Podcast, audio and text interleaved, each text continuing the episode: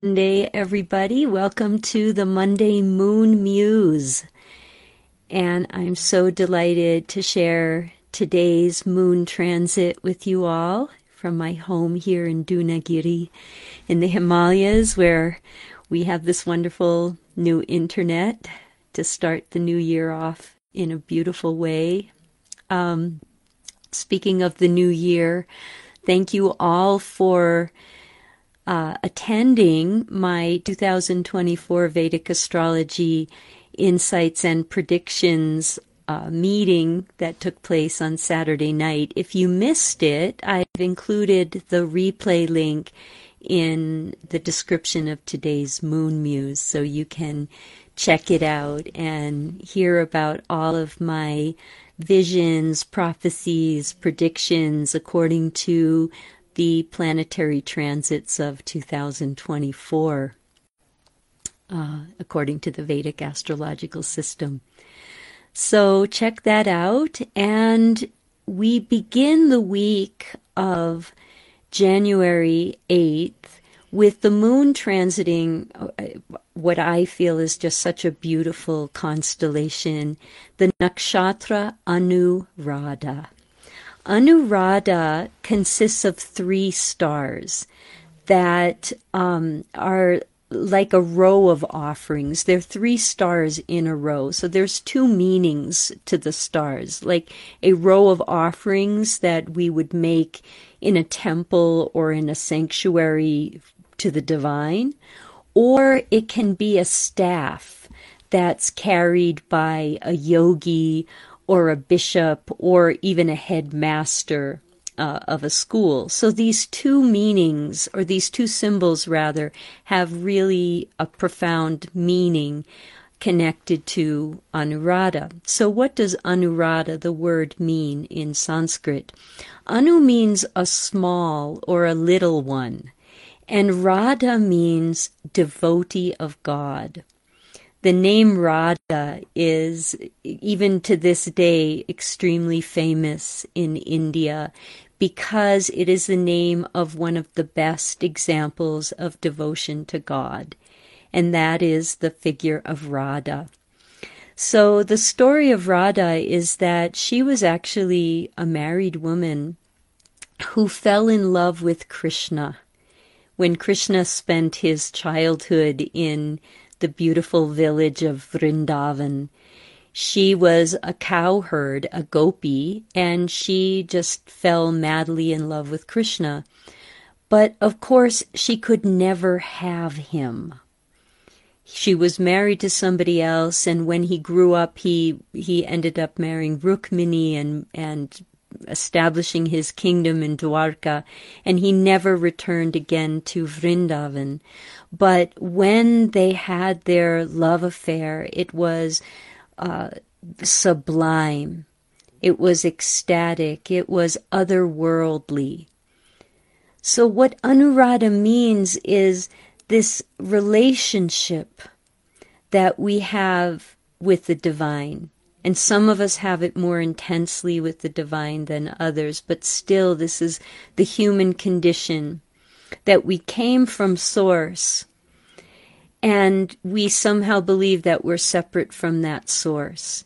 And so we have this longing inside, this, this deep remembrance of connection that makes us want that connection again. We pursue it. And there are uh, different ways that we um, experience that pursuit of connection to God. And one of them is as a, a servant to a master. The other is as a friend to a friend, like Krishna and Arjuna in the Bhagavad Gita. The other is as a parent to a child. And the fourth one, which is connected with Anuradha, which is the sweetest way and the most painful, is as lover to beloved.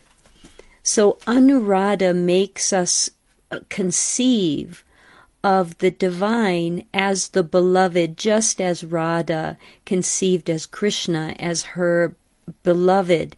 But the catch is, of course, that she could never have him. And the longing was so incredibly painful that, you know, the only way that, that, that kind of longing of that, that unrequited love of separation from the beloved can be managed is by serving others. So Mother Teresa was a great example of Anuradha.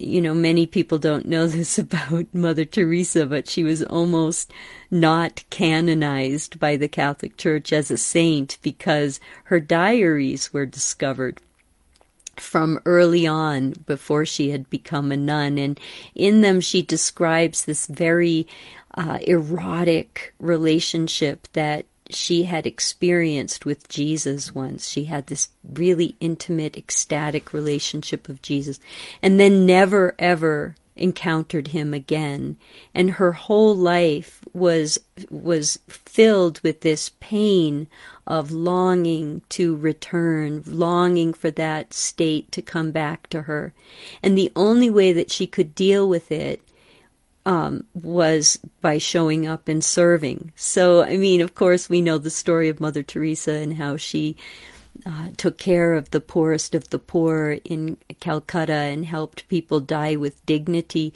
But we don't realize, like, what was the motivation behind that? What was the basis of her devotion? And this is Anuradha. Like I said, Anuradha has three stars, and those three stars um, symbolize a row of offerings, which is made to God. So this feeling of I'm giving everything back, I'm surrendering, is inherent in the energy of Anuradha. And also the three stars form a staff, like that's carried with a person of great authority and great dignity, great learning. We could summarize Anuradha by this expression love of learning and longing for God. So it promotes a, a deep interest in, in getting to the heart of the matter, getting to the source. One of the other symbols of Anuradha is the rainbow bridge. Anuradha people are, are really masters of connecting those who are different from one another, like young and old, um, rich and poor, uh, person of color, person of non color. It's a symbolized by a black hand shaking hands with the white hand. This kind of um, harmony that comes from the the deep feelings in the heart. The heart has a completely different logic than the head. And when you um, uh, listen to the replay of my 2024 predictions and insights a meeting that I held last Saturday, I I talk about what the next chapter of the consciousness evolution uh, is for our for humanity. What is the future of of consciousness? What is the cutting edge? And when we uh, Uh, enter an increasingly artificial intelligence dominated world and, and so much of our functions are going to be taken over by the computer. These are functions that have to do with the thinking mind.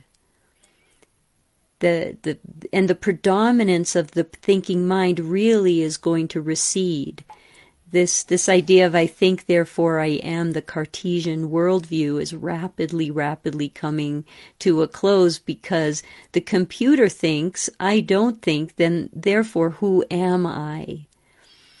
And as we begin the week with Anuradha on the rise we're reminded that beyond the thinking mind beyond right doing and wrong doing there is a field and I'll meet you there, says Rumi.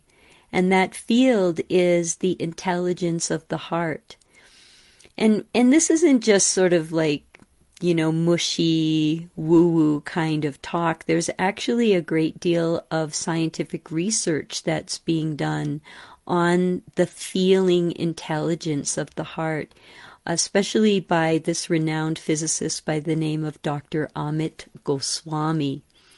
Who um, has uh, lectured and written quite a great deal about uh, the intelligence of the heart and the um, expansion and evolution of humankind through love. Love is the only place that the computer can't touch. Artificial intelligence cannot um, replicate the deep feelings that we have. And so it becomes our sanctuary as as our world rapidly moves toward um, non-human forms of of uh, thought generation. So these are my thoughts about Anuradha. It's a it's a beautiful start to the week. Um, you know, the new year always takes a little bit of time to kick in, and this is, uh, you know, kind of the the first day back. It feels almost, and it's a beautiful energy to begin the week with. That that being okay with um, separation, being okay with the pangs of I don't know. This is the teachings of Anuradha. And and to to go through that kind of threshold pain of the heart that all of us feel in this realm of separation is the portal to higher states of consciousness. So, this is the message I wanted to leave you with this week uh, for our Monday Moon Muse. I'll be back again next week um, with another episode. I'm also going to be launching very soon here some exciting opportunities for all of us to gather as a community. A uh, group mentoring program that I'm starting that's based on the 12 houses of your Vedic chart and also a um, monthly moon meditation circle that I'm going to hold on every new moon and full moon. So you'll want to keep your eyes peeled for all of this that's happening. And wonderful to connect with you all. See you next week.